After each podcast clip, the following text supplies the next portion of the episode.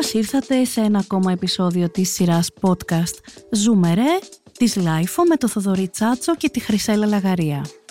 Το σημερινό μας επεισόδιο φιλοδοξεί να εξερευνήσει τι είναι αυτό που χρειάζεται να ξέρετε αν έχετε μία νεοφυή επιχείρηση και θέλετε να ασχοληθείτε με την αναπηρία. Πέντε πράγματα λοιπόν, πέντε tips θα σας δώσουμε σήμερα τα οποία θα σας βοηθήσουν αν έχετε μία startup και θέλετε να ασχοληθείτε και με τον κλάδο της αναπηρίας. Είναι τα podcast της Lifeo.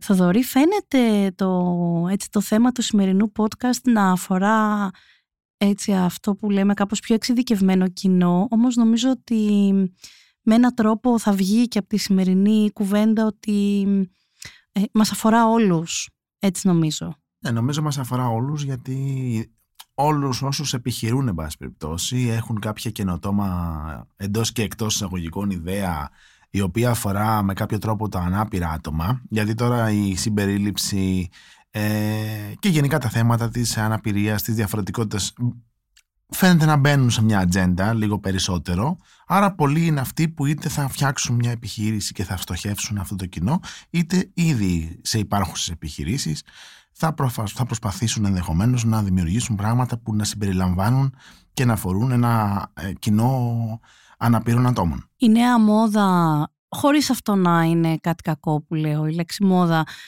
στο επιχειρήν είναι οι startups τι είναι καταρχάς να πούμε για μια startup για όσους, για όποιους μπορεί να μην το γνωρίζουν.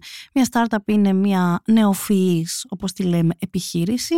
Άρα αυτό σημαίνει ότι μπορεί να ιδρύθηκε χθες μέχρι πολύ λίγα χρόνια πίσω από συνήθως, συνήθως έτσι πιο νέους ανθρώπους και συνήθως πάλι κάπως εμπλέκεται με την τεχνολογία. Δηλαδή έχουμε συνηθίσει τις περισσότερες startup να τις συνδέουμε με την τεχνολογία ή ακόμα και αν ε, τις συνδέσουμε με την τεχνολογία και κάποιο έτσι, κοινωνικό στόχο τον οποίο θέλουν να πιάσουν ή και χωρίς αυτόν.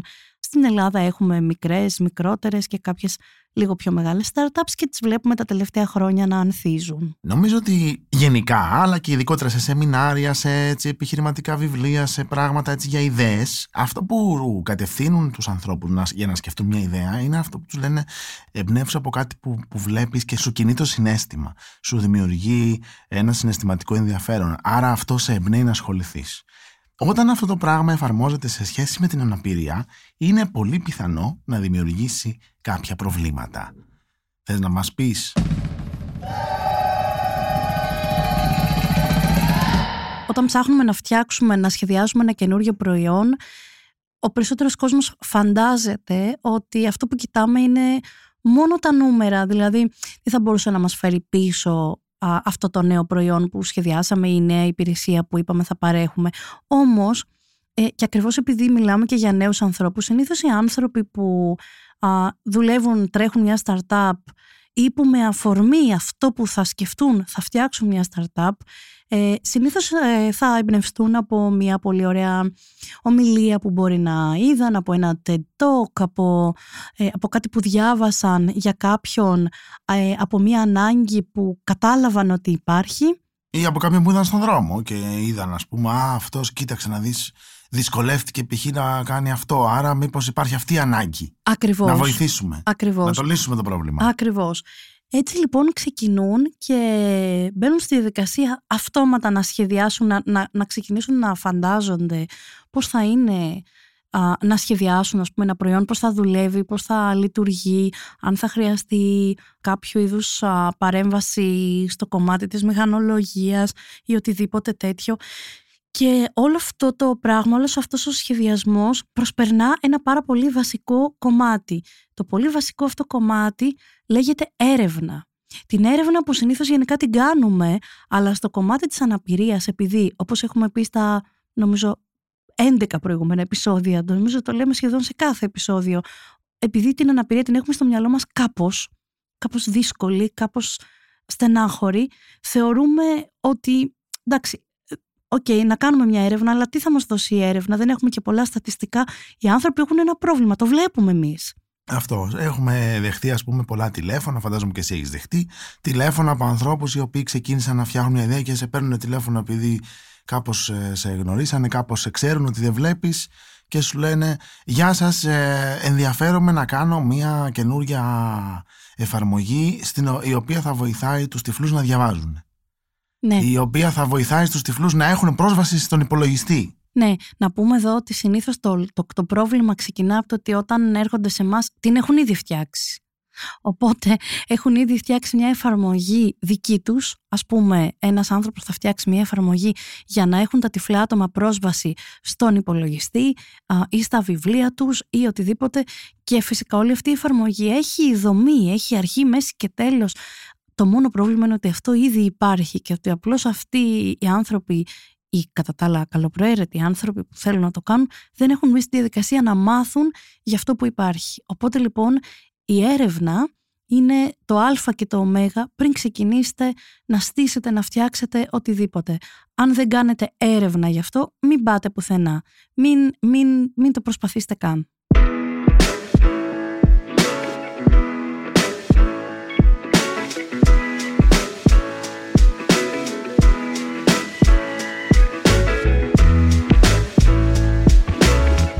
Κάναμε την έρευνα λοιπόν, έχουμε δει ότι αυτή η ανάγκη που σκεφτήκαμε όντως είναι υπαρκτή και όντως είδαμε ότι δεν υπάρχουν υπαρκείς λύσεις για αυτό το πρόβλημα.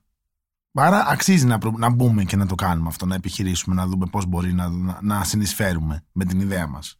Επειδή 9 στις 10 φορές δεν είναι ακριβώς ότι δεν υπάρχει υπαρκής λύση, απλώς ίσως η λύση είναι λίγο πιο άγνωστη ή λίγο πιο να το πούμε έτσι, ε, λιγότερο φαινομενικά ευρείας πρόσβασης.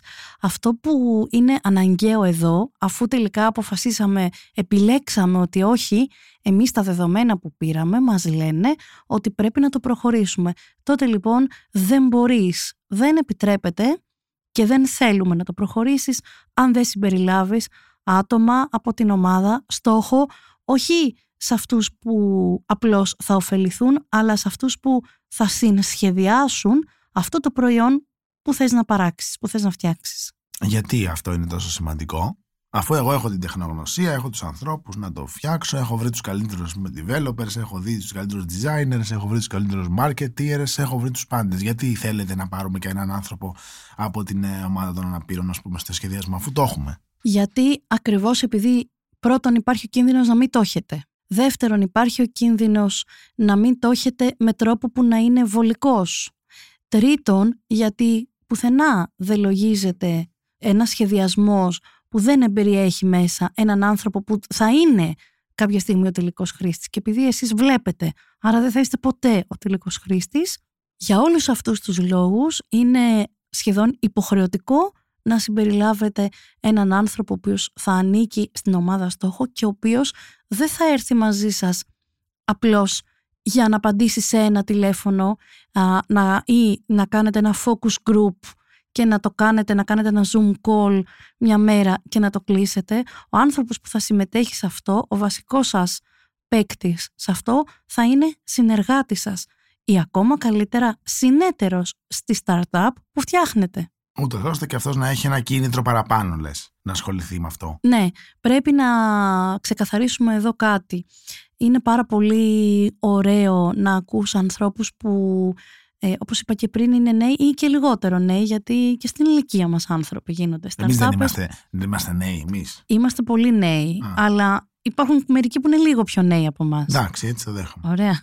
Λίγο πιο νέοι. Πολύ Δεν θέλω να σε πληγωσω Επειδή λοιπόν οι, οι άνθρωποι, οι start-upers είναι άνθρωποι έτσι με, με ωραία σκέψη, με φιλοδοξίες που θέλουν να πετύχουν και αυτοί. Φυσικά θέλουν να βγάλουν λεφτά, αλλά θέλουν να αφήσουν και ένα έτσι, θετικό αποτύπωμα στον κόσμο που τους περιβάλλει και αυτό είναι πολύ ωραίο.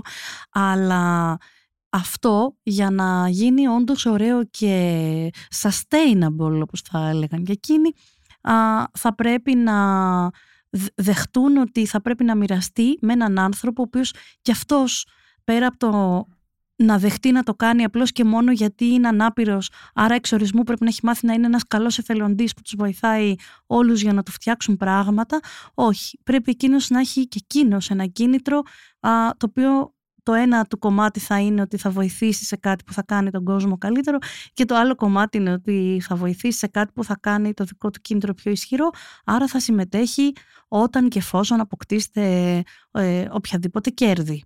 Άρα σημαίνει ότι και αυτό δεν είναι ένα κίνητρο μόνο για τον ίδιο, είναι και για όσους θα τον προσεγγίσουν, γιατί ε, συνήθως συνεταιριζόμαστε με ανθρώπους που, πιστεύουν, που πιστεύουμε εμείς ότι έχουν μια δική τους αξία να φέρουν στη, στη startup μας ή στην επιχείρησή μας ή οπουδήποτε και η αξία μετριέται και με τις γνώσεις. Άρα λοιπόν θα θελήσουμε κι εμείς αν είμαστε εμείς αυτοί που το στείλουμε, να φέρουμε μαζί μας έναν άνθρωπο που να έχει γνώσεις, έναν άνθρωπο που να είναι κάπως μπλεγμένος στο αντικείμενο. Αναζητήστε τους, ψάξτε να τους βρείτε και εντάξτε τους σε αυτά που σχεδιάζετε. Είναι μόνο κέρδος για όλες τις πλευρές. Είναι αυτό που λέμε έτσι σε άπτα στα ελληνικά win-win situation.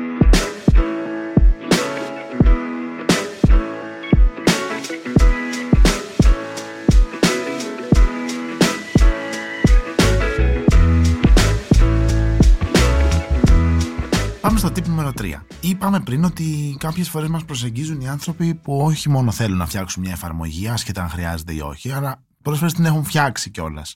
Και αυτή η εφαρμογή μπορεί ε, για χύψη λόγους να έχει μια δομή όπως είπες, αλλά τελικά είναι όντως προσβάσιμη, είναι όντως χρήσιμη για αυτούς τους οποίους απευθύνεται. Μήπως εμείς που τη φτιάξαμε αυτή την εφαρμογή, λοιπόν, δεν ξέρουμε οι ίδιοι. Μου ήρθε να πω, δεν ξέρουμε την τύφλα μας. Πειράζει άμα είναι για τυφλούς η, η εφαρμογή είναι καλό. Okay. Μπορεί να είναι και το trademark, το logo της επιχείρησης. Ωραία. Ε, μήπως δεν ξέρουμε πώς δουλεύουν τελικά οι υποστηρικτικές τεχνολογίες; Μήπως επειδή δεν τις έχουμε χρησιμοποιήσει ποτέ, δεν έχουμε κάνει καν τον κόπο να τις χρησιμοποιήσουμε εμείς γιατί δεν τις χρειαζόμαστε. Ε, δεν ξέρουμε πώς δουλεύουν. Άρα φτιάξαμε μια εφαρμογή θεωρητικά άρτια, αλλά τελικά πρακτικά δεν είναι χρήσιμη. Ναι, λοιπόν εδώ συμβαίνει το εξής αν θα φτιάξουμε κάτι που θα συμπεριλαμβάνει την τεχνολογία, θα συμπεριλαμβάνει με έναν τρόπο κάπως θα συνδέεται με ένα smartphone, ας πούμε, θα συνδέεται με τον υπολογιστή μας, θα χρησιμοποιεί κάποιο είδους τεχνολογία. Αυτό το είδους τη τεχνολογία, επειδή είναι ήδη διαθέσιμη, όπως έχουμε πει και στο πρώτο μας επεισόδιο, αυτό σημαίνει ότι μπορεί οποιοδήποτε να τη βρει, να τη βρει, να τη χρησιμοποιήσει, να δει πώς δουλεύει, να διαβάσει tutorials που αφορούν σε αυτή την εφαρμογή, να δει reviews, να δει α, τα, τα, τις βοήθειες που υπάρχουν μέσα στην εφαρμογή για τους τυφλούς τους ίδιους. Άρα ένας ας πούμε ψαχμένος λίγο στα τεχνολογικά δεν θα δυσκολευτεί καθόλου να βρει πώς δουλεύει αυτή η εφαρμογή, πώς δουλεύουν οι υποστηρικτικές τεχνολογίες και να προσπαθήσει να προσαρμόσει την εφαρμογή του σε αυτές, έτσι ώστε να, να έχει μια πραγματική εικόνα του, τι, του, του, του πόσο εύκολα προσβάσιμη και διαχειρίσιμη είναι αυτή η εφαρμογή. Γιατί λες ότι αυτό δεν συμβαίνει συχνά, Δηλαδή, οι άνθρωποι όντως δεν το κάνουν γιατί, γιατί θεωρούν ότι δεν τις χρειάζονται οι ίδιοι τις εφαρμογές, γιατί βαριούνται, γιατί δεν το κάνουν; Δεν πιστεύω ότι είναι θέμα βαρεμάρας, γιατί δεν έχει να τους δώσει κέρδος και το ξέρουν. Αν, αν έρθουμε εμείς και ακυρώσουμε ό,τι έχουν κάνει, κάνουν τη διπλή δουλειά, το έχουμε δει να συμβαίνει. Τα προβλήματα είναι δύο. Το ένα πρόβλημα είναι δομικό και έχει να κάνει με το πώς αντιλαμβάνονται την αναπηρία. Ε, ο τυφλός δεν έχει τίποτα, άρα από το τίποτα... Α, και αυτό καλό είναι. Σου δώσουμε να πιει ένα ποτήρι νερό. Αχ, Δεν θα του δώσουμε να πιει αναψυκτικό, θα του δώσουμε να πιει ένα ποτήρι νερό.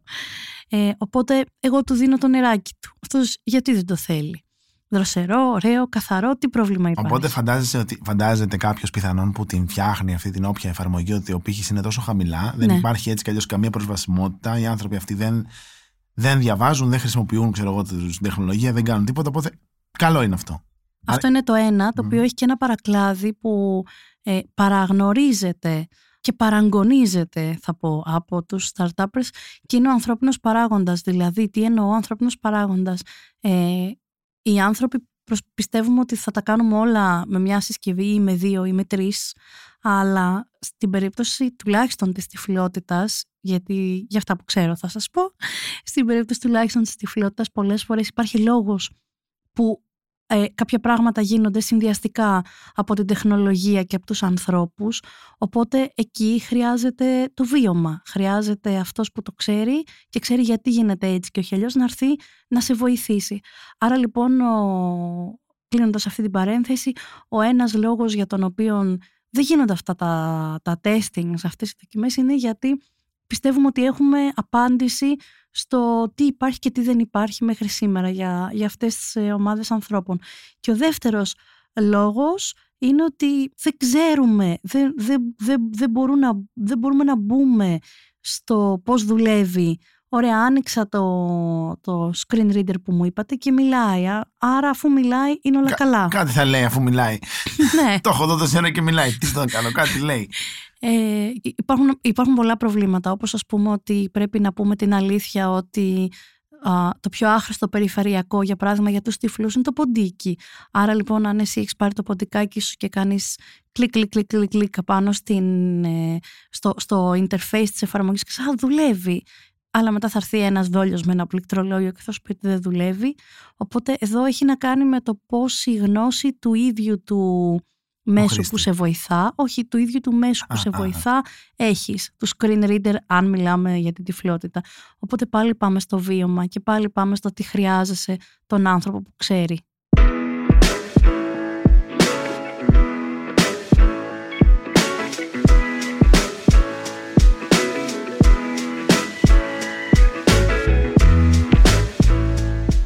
Tip νούμερο 4 πέρα από τον άνθρωπο που έχεις όμως αφού, αφού υποτίθεται ότι έχεις τελικά στην ομάδα σου συμπεριλάβει έναν άνθρωπο ε, που σε βοηθά, που, που συμμετέχει στο σχεδιασμό και στην ε, εφαρμογή όλων αυτών των προϊόντων που, που παράγεις δεν σημαίνει ότι ένας άνθρωπος ή δύο άνθρωποι έχουν όλη τη γνώση του κόσμου. Χρειάζεται πιθανότατα να, να, να μπεις και να μιλήσεις και να επικοινωνήσεις με, με πολλά μέλη της κοινότητας αυτή που είναι η ομάδα στόχου Πολλά μέλη μπορεί να σημαίνει σε διεθνή φόρα, ας πούμε, που γράφουν άνθρωποι που χρησιμοποιούν αυτές τις εφαρμογές, οι ανάλογες εφαρμογές με αυτές που θες να φτιάξεις. Έτσι δεν είναι; Ναι. Γιατί αυτό έχει αξία; Γιατί. Δηλαδή, θέλω να πω, εσύ τώρα ως Χρυσέλα, δεν μπορείς να βοηθήσεις σε μια ε, εφαρμογή που φτιάχνει κάποιος; Πρέπει να βρούμε 30 χρυσέλες ή 30 χρυσέλες σε μία σε κάθε χώρα για να μας πει τι να κάνουμε. 30 χρυσέλες δεν θα βρείτε αλλά ε, όσο και αν ψάξετε δηλαδή δεν θα βρείτε. Αλλά η αλήθεια είναι πως ναι γιατί εγώ η μία ή ο ένας αν είναι ένας, αν είσαι εσύ έχω μια γνώση που έχει να τα βάνει. Κάποια στιγμή η γνώση μου σταματά. Ή επειδή είμαι biased. Προκατελημένη. Αυτό, ευχαριστώ.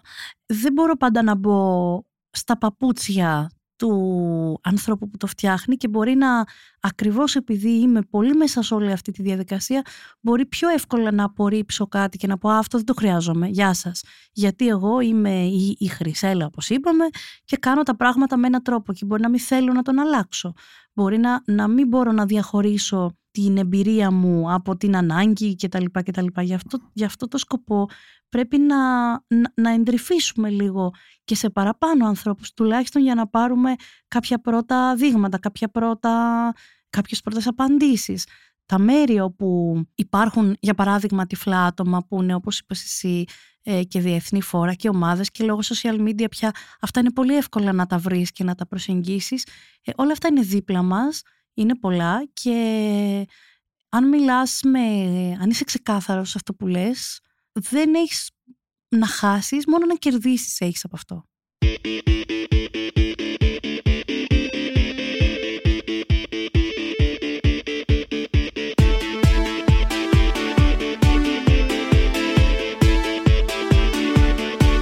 Tip νούμερο 5. Μπήκα, όπως καταλαβαίνετε, ε, πραξικοπηματικά μέσα στα tips του Θοδωρή και θα σας βάλω εγώ το δικό μου για το τέλος. Να είστε ξεκάθαροι, να παίζετε με ανοιχτά χαρτιά και να έχετε ένα σκοπό και ένα στόχο ο οποίος μπορεί να έχει ένα αρχικό βραχυπρόθεσμο κίνητρο. Αυτό τι σημαίνει θέλω να κερδίσω το πρώτο βραβείο στο διαγωνισμό καινοτομίας που διοργανώνει το Πανεπιστήμιο του Yale. Και αυτό είναι πολύ ok να θέλετε να το κάνετε. Αλλά πρέπει να το πείτε στους ανθρώπους που θα εμπλακούν και καλό... Γιατί πρέπει να το πούμε; Πρέπει να το πείτε γιατί έχει νόημα να ξέρω κι εγώ που θα εμπλακώ, για τι πράγμα, για τι διάρκειας πράγμα, σε τι διάρκειας πράγμα εμπλέκομαι, τι, τι πάμε να κερδίσουμε από αυτό. It's okay αν θέλουμε να κερδίσουμε απλώς σε ένα διαγωνισμό. Αν θέλουμε να κερδίσουμε σε ένα διαγωνισμό όμως, να πάρουμε τα λεφτά και να επενδύσουμε και να φτιάξουμε κάτι καλύτερο, τότε και εγώ πρέπει να πω άλλα πράγματα.